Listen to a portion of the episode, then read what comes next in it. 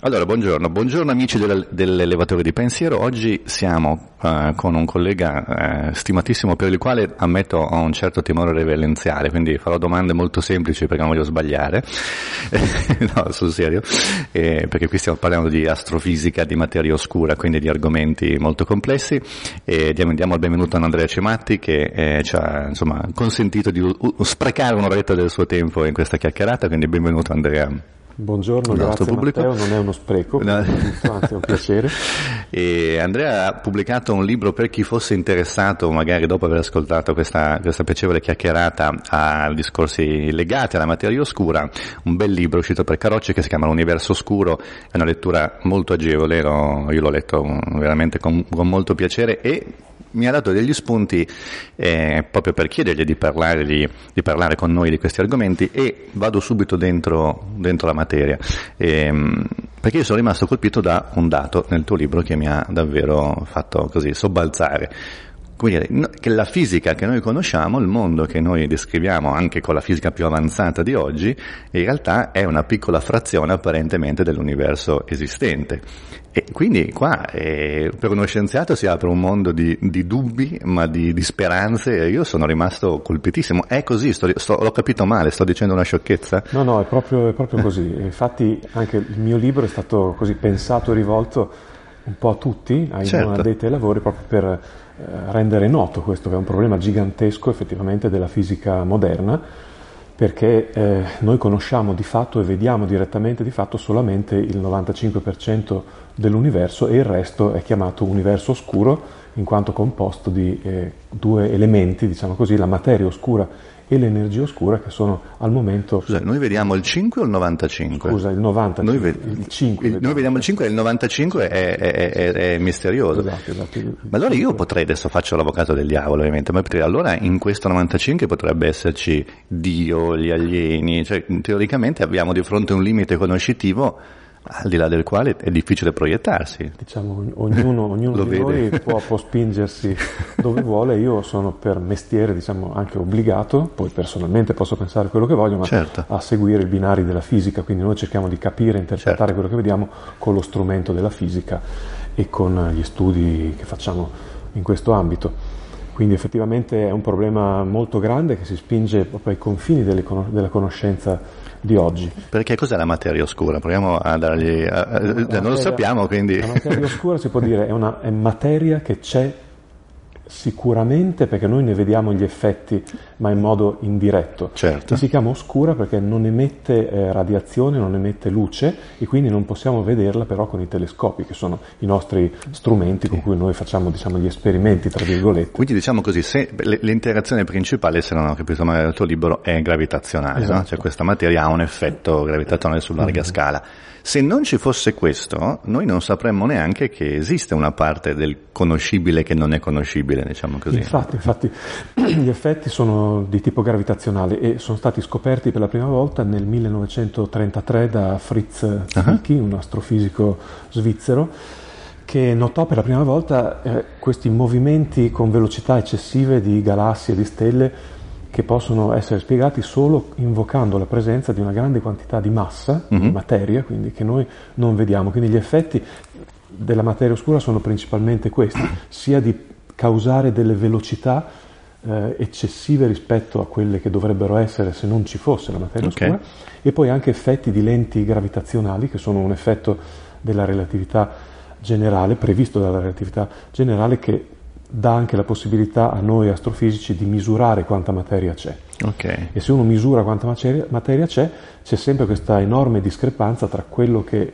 viene fuori da eh. questi calcoli e quello che effettivamente si vede al eh. telescopio. Stiamo parlando di una differenza gigantesca, tanto che la materia oscura, secondo i calcoli fatti dagli astrofisici, eh, è circa l'85% della materia presente ah. nell'universo. Quindi, il 15% di materia è quello che riusciamo a vedere con i telescopi, il resto no, ma sappiamo che deve esistere da... Ma è uniformemente distribuita? Cioè noi siamo no. immersi in materia oscura in questo momento? Siamo, allora, non è uniformemente distribuita, è eh, circonda sotto forma di aloni, vengono uh-huh. chiamati, ah. delle strutture sferiche che circondano tutte le galassie, tra cui anche la nostra. Quindi noi siamo all'interno uh-huh. di un sistema che contiene materia oscura, ma eh, non, non, ne, non, ne, vediamo gli effetti sulle piccole scale con cui noi abbiamo a che fare. Ti faccio una domanda probabilmente molto sciocca, eh, perché fisiologi tendono a ragionare su robe molto più concrete, semplici, concrete nel senso negativo del termine in questo caso. E, ehm, tu hai detto, no, io, c'è, un, c'è un effetto eh, che io mi aspetterei andasse in un certo modo, quindi faccio una previsione sulla base di quello che so, non va così, e c'è una rotazione maggiore, quindi assumo una, una forza gravitazionale maggiore di quella che, che, che io mm. posso giustificare. Ci sono altre ipotesi, cioè io potrei pensare allora, non so, magari eh, la relatività ha bisogno di o ha una parte sbagliata, adesso così la butto lì, eh, o mh, c'è una fisica diversa che non abbiamo ancora conosciuto e la spiegazione della massa oscura non è l'unica, mm, vado a braccio. No, no, è una domanda, anzi una domandona, ah, ecco. molto moderna, molto attuale e molto giusta, nel senso che sono passati dal 1933 al 2019 tanti anni, la materia oscura resta oscura Bra. e sconosciuta, quindi ad alcuni è venuto il dubbio che siano sbagliate le equazioni mm. e le leggi della fisica che noi Usiamo. applichiamo e tendiamo ad applicare a tutto l'universo pensando che siano valide in modo appunto generale. Potrebbe non essere così, potrebbe essere necessaria una modifica della teoria della gravità, una modifica della relatività generale che per esempio potrebbe non valere sulle grandissime scale ah, certo. che si, si, si, esplorano in astrofisica come le galassie o l'universo stesso. Quindi c'è tutto un settore di ricerca che va sotto il nome di gravità modificata ah.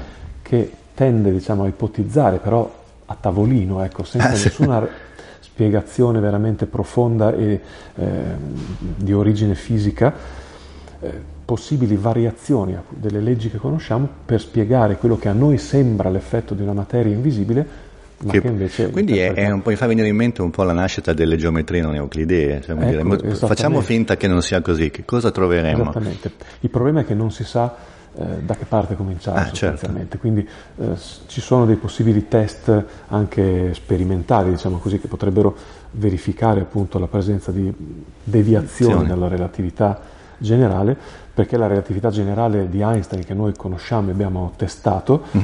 l'abbiamo testata appunto su, su, scale abbastanza piccole ancora, quindi il sistema solare, certo. eccetera, eccetera. Quando usciamo o, o, anche le onde gravitazionali, per dire eh, la sì. recente scoperta, comunque non, non, vanno molto lontane come distanza rispetto a quelle della cosmologia, che sono quelle cui, su cui si studia il cosmo in generale. Quindi è una possibilità aperta, ma estremamente difficile da, da verificare. Senti, tu, tu, sei un astrofisico, quindi eh, diciamo così, ti diletti con la, con la cosa più grande che, che ragionevolmente potremmo conoscere, che è l'universo nel quale siamo inseriti.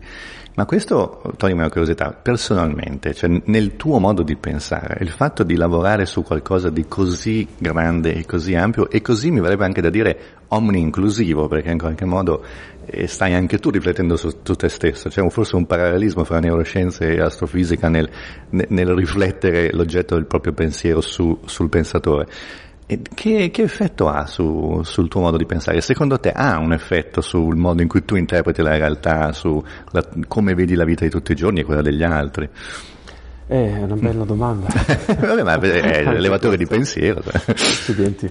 Sì, è una domanda bella, profonda, insomma, è chiaro che nel mio lavoro, che sembra un lavoro veramente particolarissimo, non ci si abitua mai ecco, a questo, eh. questo modo eh di pensare, sempre un po' si, si, viaggia sempre al confine con un sistema che è talmente gigantesco che si fa veramente fatica a comprendere nella, nella sua totalità. Quindi per rispondere alla tua domanda, sì, eh, diciamo che io ho dentro di me la stessa curiosità, passione e anche stupore, se vuoi, ecco, ah, certo. per quello che, che, studio che avevo quando ero studente. Quindi questa è un po' anche la molla che ti tiene attivo. Ad andare avanti. Poi dopo, chiuso magari il computer, si va a fare la spesa e siamo persone come tutti gli altri. no, no, è, è, è, verissimo, questo succede a tutti i ricercatori, però ho, ho, sempre avuto il sospetto che in qualche modo il, il, settore, la disciplina poi plasmi un po' il modo di, di guardare il sì, mondo, l'ottica sì, sì, attraverso cui si giudicano le cose. Sicuramente è un modo eh, che va che spazia ai grandi orizzonti quello che abbiamo noi di, di, pensare, di affrontare i problemi, perché, e di non dare nulla per scontato anche, perché qui abbiamo a che fare appunto con eh, sì. misteri profondissimi per cui... Ma ecco, questo, questo è, da, da, un lato, scusa, finisco, vediamo il discorso sulla grandezza, eh, perché mi vengono in mente le, le, parole spesso di molti astronauti. Io ho avuto la fortuna di essere a cena l'anno scorso con Jessica Meyer, che è una delle due astronaute che adesso uh-huh. ha fatto la prima camminata spaziale tutta al femminile, no? E, e, la sua più grossa, mi raccontava la sua più grossa sensazione, cioè il desiderio, che, che ai tempi lei non era ancora stata nello spazio, era proprio quello di vedere la Terra da lontano, quindi un po' subspecie eternitatis. Nei, nei, tuoi giudizi di tutti i giorni, il fatto di guardare le cose da una, un, così, un orizzonte o da un punto di vista non così ampio in cui tutto è un occhio di Dio in qualche modo, ti aiuta a sminuire l'importanza dei problemi di tutti i giorni? Un dire, po' sì, un po', un sì, po sì magari. Devo dire di sì, sì, sì, sicuramente, sicuramente. Sì, anche le piccole beghe che vedo intorno a me, sia nel lavoro che al di fuori del lavoro. Certo Dice, vabbè, guarda, guarda, in alto e dice ma vabbè, dai, vabbè, sono cose più, più elevate. Non è questo che, che rovina. Più importanti. No, invece l'altro tema che nasce da quello che hai detto che mi interessava è, è proprio quando hai parlato l'entusiasmo e le cose ancora da conoscere, perché voi fisici, ho parlato con, con, alcuni tuoi colleghi che sono nella direzione opposta, sono fisici delle particelle, e, e, c'è questa, adesso dico una parolaccia, per fede nella matematica, no? c'è questo rapporto con la matematica mm-hmm eh, come un, un, altro senso in qualche modo, e, mm, su cui io mi sto cervellando a parte anche un po', magari ne faremo una puntata con qualche matematico che, che sia disponibile a farsi torturare. E, mm, eh, mi sembra delle tue parole di capire che però forse voi, non so, eh, siete più disposti ad accettare il fatto che ci sia magari una barriera dello strumento stesso matematico alla possibilità di descrivere l'universo, quindi che sia un limite questa, alla, alla, capacità di indagine di questo senso, o invece è una fiducia solida e dice no, questo non può che essere così perché io l'ho derivato matematicamente. No? La matematica ti fa vedere un mondo che, a cui tu non hai diretto accesso con i sensi. E perché descriva l'universo? Nessuno l'ha ancora capito, ma la domanda è descrivere l'universo effettivamente, descrive forse il nostro sicuramente, eh, ma è, possiamo pensare a un limite conoscitivo della matematica. Alla fine la matematica è uno strumento generato dal nostro cervello che si è evoluto in un mondo di fisica newtoniana e fatto così. Ha davvero le potenzialità per poter esplorare settori, eh, pezzi di universo così lontani, su scale così più grandi che la biologia non ha neanche avuto il modo di, di, contemplare. Allora, se parli de, proprio della matematica in quanto matematica, uh-huh. io da astrofisico ti posso dire che per me la matematica è uno strumento. Certo, è uno strumento. Uno strumento, uno strumento essenziale ed è un po' il linguaggio con cui noi scriviamo quello che vediamo e lo descriviamo, però la matematica nel mio caso va a braccetto con la fisica, fisica. quindi è più la fisica che usa la matematica okay. come strumento, d'accordo? Però è anche vero che, per esempio, Einstein, quando ha elaborato la, la sua teoria della relatività uh-huh. generale, è andata alla ricerca di strumenti matematici nuovi che potessero rappresentare matematicamente quello che lui pensava. E quello fu un momento chiave quando trovò questi strumenti che erano certo. disponibili. Quindi eh, questo è sempre possibile che avvenga in futuro. Al momento, eh, diciamo che quello che conosciamo è sufficiente matematicamente a descrivere l'universo, okay. quello che non è sufficiente forse è la fisica che noi crediamo di conoscere, ah, okay. è, è, diverso. Questo è, sì, è, più sottile, devo ammettere, mi ha dato un, uno, più, un, nuovo margine. Va bene, quindi dicevi, la matematica per un astrofisico diventa uno strumento ovviamente di lavoro, ti spinge là dove i sensi non ti possono, non ti possono portare, ma quando la usi come strumento, tu immagini le cose, perché immagino tu usi strumenti matematici particolarmente sofisticati e complessi per descrivere un mondo che è così lontano dal nostro. E, ehm, qual è l'approccio sensitivo a, a questi strumenti matematici? È, è, visua- è visuale, no, è, no, è, semantico? è molto lontano dai sensi, cioè diciamo diventa visuale finché resti nell'ambito so, certo. della fisica newtoniana in cui hai una matematica elementare che però funziona benissimo per alcuni tipi di processi astrofisici. Certo. Quando ti spingi nella cosmologia, la relatività eh. generale, entri nello spazio-tempo, quindi nelle quattro dimensioni, ecco che lì non vedi più nulla di quello che stai facendo, con, ecco. con la, non immagini più nulla, cioè non riusciamo a vedere in quattro dimensioni, a immaginare qualcosa in quattro dimensioni. Guarda, questo è uno dei miei cavalli di battaglia a volte con i, colleghi di matematica perché eh, loro hanno un po' l'assunto che eh, la matematica effettivamente possa descrivere tutto l'universo, ma io la, la mia obiezione, un'obiezione ovviamente si fa per dire, è che essendo il cervello, si, essendosi evoluto in tre dimensioni, ci sono ovviamente alcuni limiti conoscitivi che tutti accettiamo, non possiamo esperire uno spazio in quattro dimensioni fisiche, non abbiamo la possibilità neurofisiologica di poterlo fare.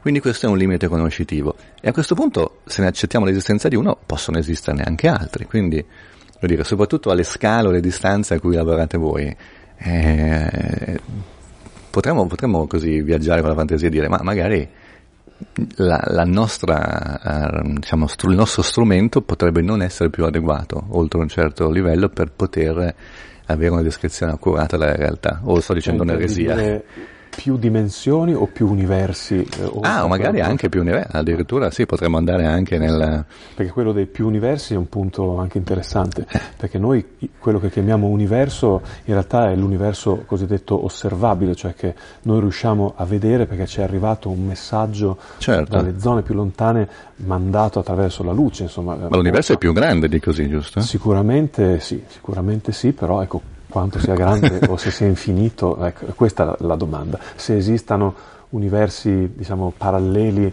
eh, multiversi. Eh, o... questo, questo, è appunto è totalmente. Però sono domande come, che hanno lo stesso senso di dire cosa c'era prima del Big Bang a questo punto, cioè vai al di là di un esplorabile. Questa è la, la, classica. la, classicona proprio esatto. di domanda. Cosa c'era prima del Big Bang e la classica risposta che è un po' fuggire da questa domanda è ma non c'era niente perché il tempo inizia, inizia nel Big Bang, quindi prima del tempo non poteva esserci nient'altro.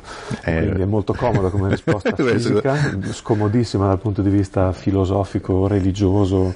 Eh, è il conflitto fra conflitto fra essersi evoluti in un mondo newtoniano e pensare in un mondo univer- universale in tutti i sensi. Però anche se non è, qui non siamo nell'ambito della relatività spinta, addirittura eh. le prime fasi del Big Bang dovrebbero essere descritte dalla gravità quantistica addirittura, certo. che è la frontiera nuova della fisica, dove ancora non si è riusciti a fondere relatività e meccanica quantistica dei, per i primissimi istanti. Quindi quella ecco, è una frontiera nuovissima come fisica e anche come matematica per descriverla.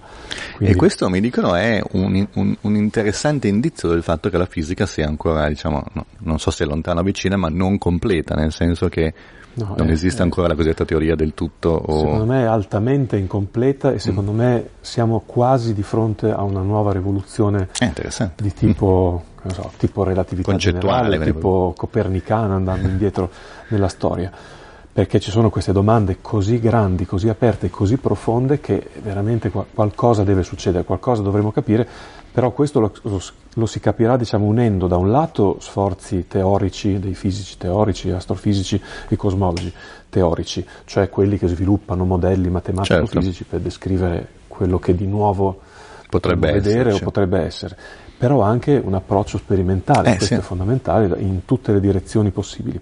Quindi occorre la tecnologia per poter fare quell'osservazione che se no non sì, potresti fare. anche idee per fare esperimenti nuovi, capito? Mm. Che magari possono sembrare anche semplici ma non sono mai stati fatti, ah, proprio certo. pensare, ecco, pensare, in modo nuovo e anche controcorrente, è l'unico modo per secondo me uscire da, da questa situazione. Sì. Senti, tu hai scritto un libro divulgativo che appunto citato all'inizio, è Universo Oscuro. E ehm, perché l'hai fatto? Com'è stata l'esperienza? Perché eh, noi scienziati ci dividiamo un po' in due, a chi cerca un contatto col pubblico e mm-hmm. chi invece lo rifugge come la peste. E, no, io infatti non avevo avuto esperienze precedenti, è stato uh-huh. il mio primo e unico libro divulgativo ed è nato dalla, dal constatare che c'erano domande uh-huh. così aperte e così importanti e che al tempo stesso non venivano sostanzialmente diffuse ecco, nel, nella società, nel senso non erano argomenti di cui si parla e così via. Allora ho detto, ma scusa, io faccio questo di mestiere, perché, no? certo. perché non provo a comunicare agli altri quello che, che, faccio da un certo punto di vista e quali sono le grandi domande, perché qui sono domandone, cioè quando noi guardiamo il cielo eh. di notte, eh, vediamo le stelle e così via, noi stiamo vedendo il 5% appunto dell'universo. Eh sì, questa è la cosa Anche che con i più grandi telescopi continuiamo a vedere il 5%, cioè non è il fatto che... Che sia solo qua, vediamo. esatto. No, esatto, esatto, quindi sono aspetti anche molto affascinanti secondo me, che possono far vedere la realtà in modo nuovo, in modo completo, anche in modo eh, critico. Cioè. Ecco, questa è la, infatti la cosa che mi ha colpito di più del tuo libro, perché nella, eh, magari hai seguito nel mondo della divulgazione scientifica, negli ultimi anni ci sono stati così conflitti di idee o di opinioni su come va affrontata, no? se bisogna eh, prendere pesci in faccia, diciamo, fra virgolette, il pubblico, nel senso quindi ripristinare l'autorità del, dello scienziato o andargli incontro spiegando meglio. C'è chi crede che basti comunicare le cose affinché la gente le capisca e quindi improvvisamente diciamo, diventi competente in un certo argomento, chi invece no, quindi ci sono tantissime, tantissime idee. E io la cosa più fresca che ho trovato nel tuo libro però è stata proprio quella, cioè di dare improvvisamente a chi per motivi della sua vita non si occupa, che sono quasi tutti di queste cose, eh, delle domande nuove. E alla fine più che capire come funzionano le cose, la, la, la, cosa bella secondo me della divulgazione è dare alle persone dei motivi per interrogarsi, per chiedersi, ma qua, il mondo dove vivo forse non è esattamente come quello che pensavo, mm. quindi adesso come mi, come mi riscalo. E hai avuto dei, dei feedback da, da, lettori o da... Sì, però non, non, vorrei fare così autopubblicità. No, no, ma ce si può fare. Però sono fare. veramente felice perché eh, eh, ho avuto riscontri entusiastici, ho, ho, basta leggere so, i commenti che ci sono eh, su Amazon, perfetto. le recensioni dei lettori che manco conosco, quindi sono miei amici che hanno scritto. certo. ecco. E quello è l'effetto principale che mi ha dato dato una grande felicità, cioè essere riusciti a, anche un po' diciamo, a stimolare sicuramente e eh. anche un po' a spiegare, perché devo dire, senza polemica ovviamente, certo. ma ci sono tanti libri di, di, divulgazione che secondo me non spiegano okay. o non tentano di spiegare. spiegare. Ci sono frasi a effetto, parolone, certo. però alla fine secondo me uno non esperto non ha capito. Non ha capito. Ecco. Invece io nel mio, nel mio, piccolo ho tentato, almeno fino a dove si conoscono gli argomenti, di spiegare in modo semplice, con degli esempi. Con... Senti, invece hai scritto un altro libro, questo magari meno adatto ai lettori di, di tutti i giorni. È un libro di testo che è un libro, di, è un libro molto serio. E anche qui, come com'è decidere di scrivere un libro di testo, nel senso che eh, eh ho avuto piccola esperienza anch'io in questo senso, eh, è quasi più difficile perché improvvisamente ti, ti senti la responsabilità di trasmettere alle future generazioni di studenti quel sapere che serve per arrivare dove sei arrivato tu e proseguire oltre, di formalizzare lo scibile, diciamo, quello che non entra nel libro di testo lo studente non lo impara, quindi anche scegliere cosa mettere, cosa non mettere, come metterlo. Come hai affrontato questa sfida? L'ho affrontata prima di tutto questa avventura con due miei colleghi, da sì. solo non ce l'avrei mai fatto perché non, praticamente mancavano dei testi di riferimento o dei testi aggiornati certo. su alcuni argomenti che noi però a lezione illustravamo, spiegavamo, per cui abbiamo detto perché non lo scriviamo noi un libro di testo certo. aggiornato e del taglio giusto, quindi è stata una fatica immane che sconsiglio a sì, lo, tutti quello che lo fanno lo dicono. Appunto, perché un conto è scrivere un libro di divulgazione che è anche... Sì, sì, è un, un hobby, diciamo, divertente. È piacevole, questo è veramente impegnativo perché ci sono tutte delle regole poi da seguire, quindi particolari.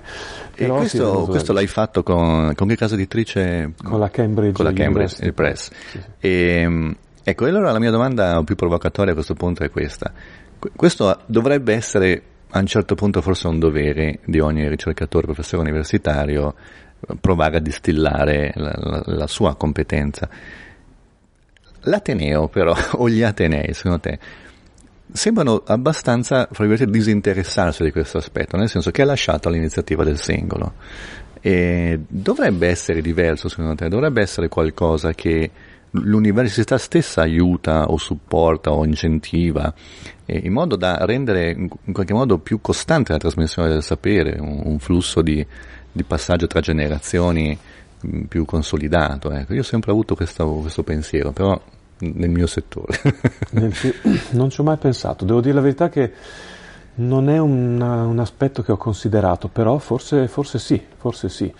È vero che è, estremamente, è un problema estremamente legato all'individuo, nel senso che ci sono alcuni docenti che sono Prolifici. più o meno interessati a questi aspetti, che non ne sentono l'esigenza, oppure magari perché in un certo ambito ci sono già tanti libri, libri di riferimento, testi di riferimento. Quindi Eh, sì, certamente uno in una università ideale potrebbe pensare a un supporto di questo tipo oppure a una, a una guida in qualche modo che, che, sì, che mm, cioè io pensavo che se, se, mm, è vero, magari ci sono già dei libri di testo considerati eh, canonici e probabilmente per le discipline diciamo del, diciamo del, primo triennio, così quelle più consolidate, sicuramente questo è già vero.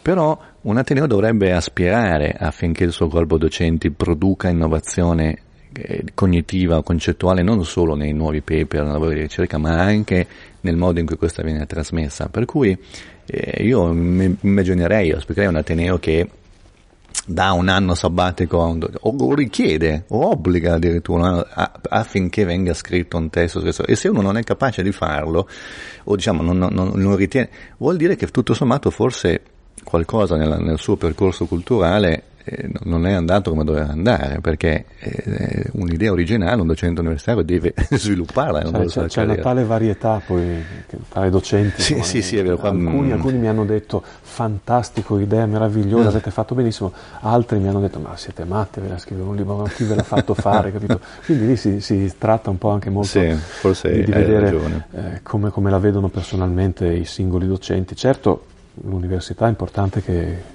che sia sensibile ecco, a questi aspetti.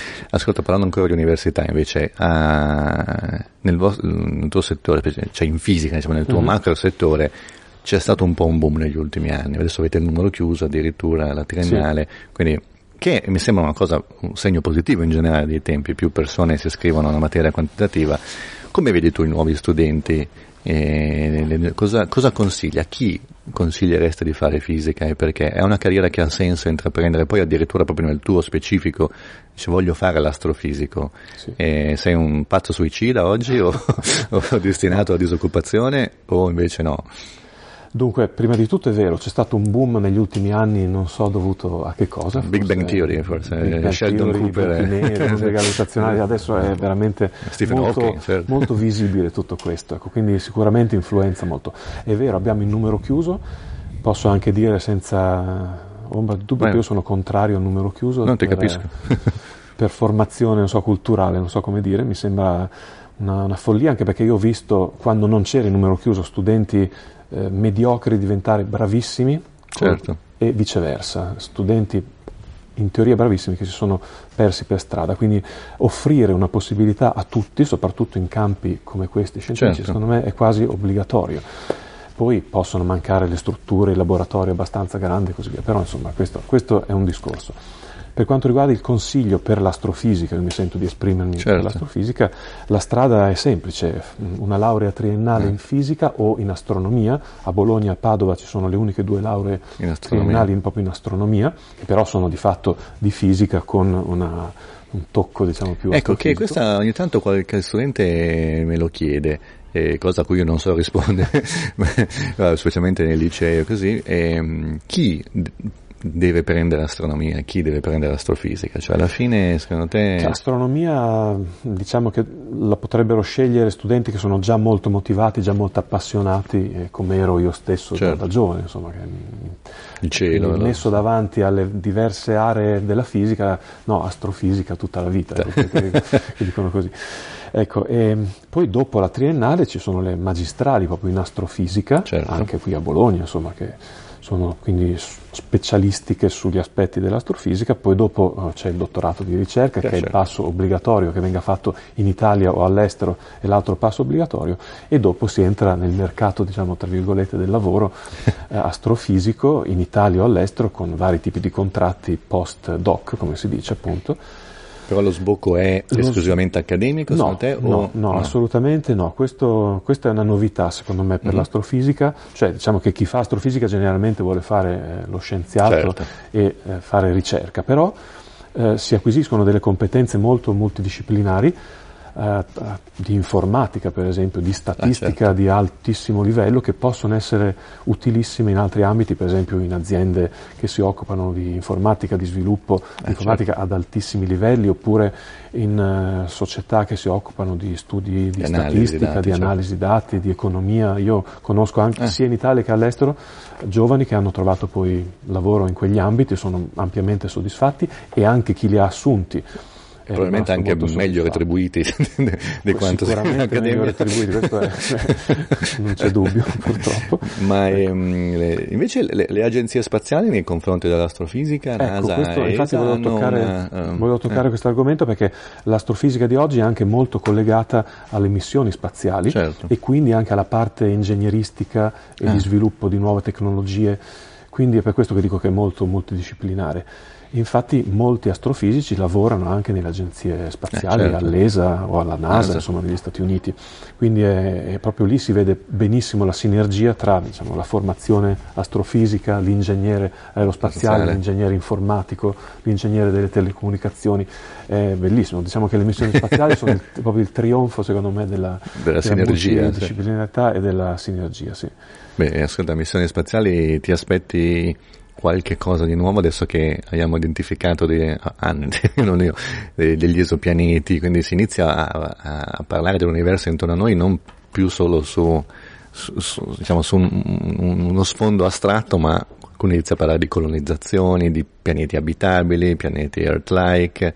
E tu hai questa speranza o dici no, è una cosa comunque ancora talmente... Speranza di trovare un pianeta su cui ci sia qualche forma di vita eh. che noi riusciamo a a, rivelare in qualche modo, sì, cioè più, più di una speranza, sì. una, quasi una certezza sì. che richieda poi dieci anni o un secolo, non lo so, però certo. ci saranno telescopi e missioni, non missioni spaziali che andranno su questi certo. pianeti, attenzione, ma che con osservazioni astrofisiche per esempio troveranno che, so, che, c'è un pianeta con un'atmosfera simile a quella della Terra, alla distanza giusta sì. dal Sole, magari con segnali radio eh, di origine artificiale, non so, qualcosa del genere. Sarebbe una rivoluzione, forse Sarebbe, la scoperta più importante mai cer- fatta dall'umanità. Certamente, certamente, anche se mh, non c'è nessun motivo per dubitare che, che, che sia così, ecco, cioè che non, eh. non siamo sicuramente soli credo almeno nell'universo. nell'universo. Poi quando ce ne accorgeremo in modo scientifico non, non lo so. È, è, il sogno di mio padre, dice, io vorrei vivere abbastanza lungo da poter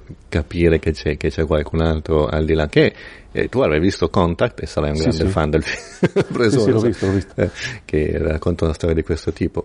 Poi c'è, però quando si parla di queste cose, l'aspetto di dire ma e, e, speriamo davvero di non essere soli, perché se, se, le altre forme di vita sono come noi, non è detto che siano così pacifiche o così.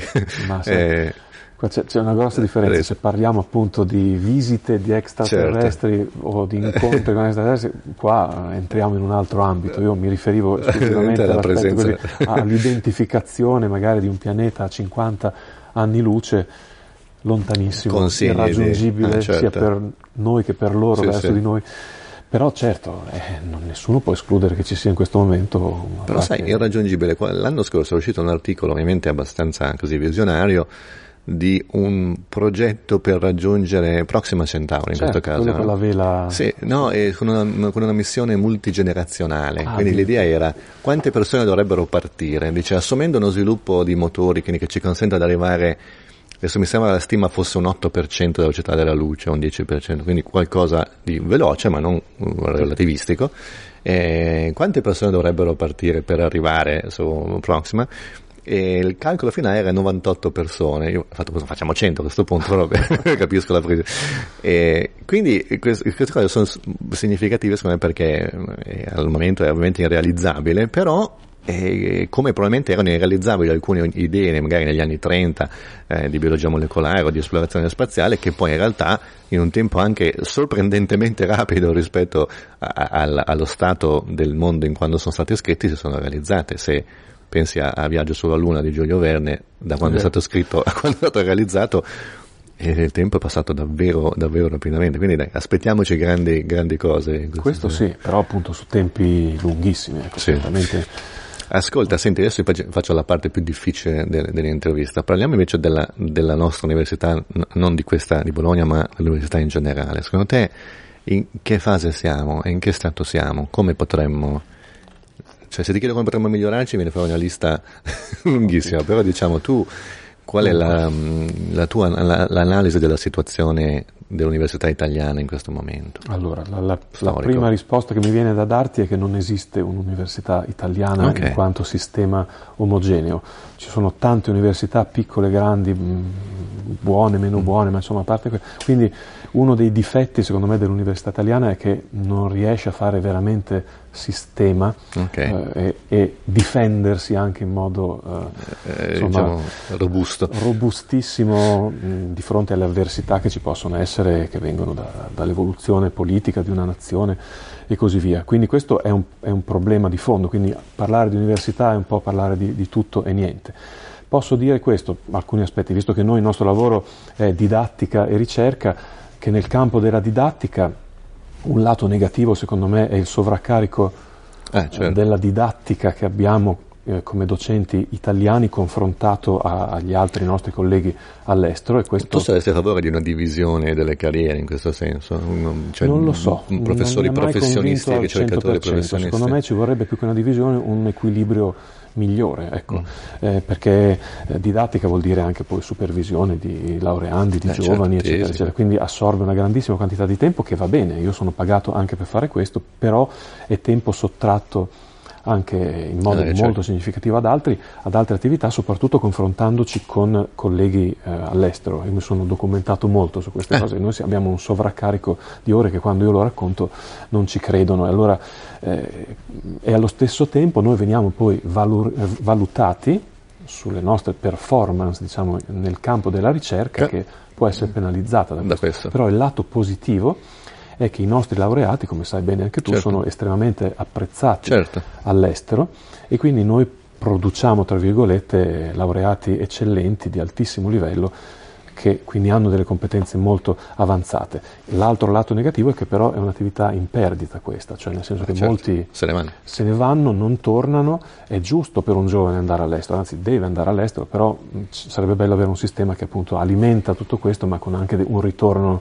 Eh, sì, questo mi innervosisce sempre perché eh, cioè, anch'io sono andato all'estero e ho sì, fatto parte della mia carriera fuori, eh, però diciamo, la, la, cosa che non ci manca, l'unica cosa che non ci manca è il capitale umano, cioè noi abbiamo ancora eh, eccellenti eh, giovani, eccellenti scienziati e, e, non riuscire a sfruttare questo e anzi avere altre nazioni che fondamentalmente non vedono l'ora di, di aspirarci sì. no, le nostre competenze e così mi fa soffrire proprio il cuore, mi piange perché... Sì, sì. Eh, non volevo dire appunto eh. di essere provinciali nel senso di mantenersi i nostri laureati bravi in Italia, è importantissimo che un giovane vada all'estero in assoluto.